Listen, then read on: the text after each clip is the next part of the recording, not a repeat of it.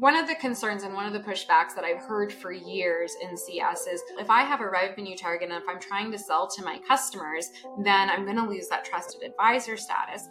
Then you're doing it wrong. When I think about the best sales executives that I have worked with in terms of being colleagues, in terms of the sales executives that I've worked with who have helped me buy and make decisions they earned that trusted advisor status with me because they were able to diagnose what my pain and challenges were. They understood what I was trying to accomplish, what my personal goals and KPIs were, how that aligned to the organizational goals.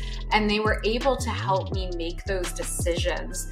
And they understood my world. They understood my workflow. They understood, the, again, the problems that I'm trying to solve for. They weren't selling to me, they were helping me solve a problem. They were helping me make a buying decision in my buying journey. That continues through in CS.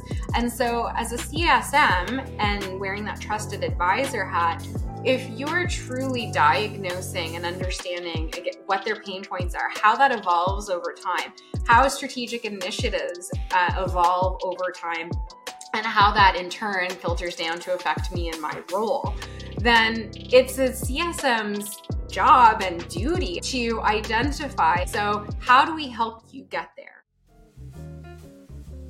Spotlight, your new customer success soundtrack from the heart of Canada brought to you by CS in Focus.